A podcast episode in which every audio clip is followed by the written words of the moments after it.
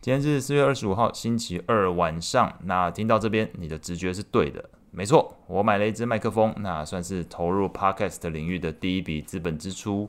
最一开始是想说，每天也就耽误大家不到十分钟，那这个整个十分钟，大家应该可以接受。但是最近真的是有朋友跟我说，应该换一支好一点的麦克风，不然这个喷气哦会有爆音。那然后。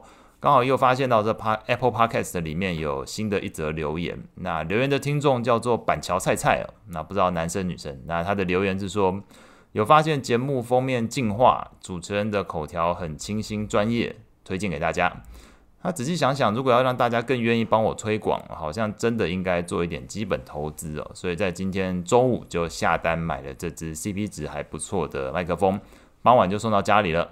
那感觉从明天晨训开始，我才是真正跨入到做 podcast 的这个状态。那确实，这个资本支出真的是企业家对于未来前景的一个重要参考指标。那也期待有一天单日听众人数能够达到两万人，这两万人大概也就是台湾总人口的零点一 percent 哦。那这个零点一 percent 目标到底是简单还是困难，我也不知道。但是就先这样做下去吧。这节目宗旨重申一下，这个每集十分钟内摘要每盘股债会重要资讯，帮大家节省时间去做更重要的事。以上是这集闲谈的所有内容，我们下次见。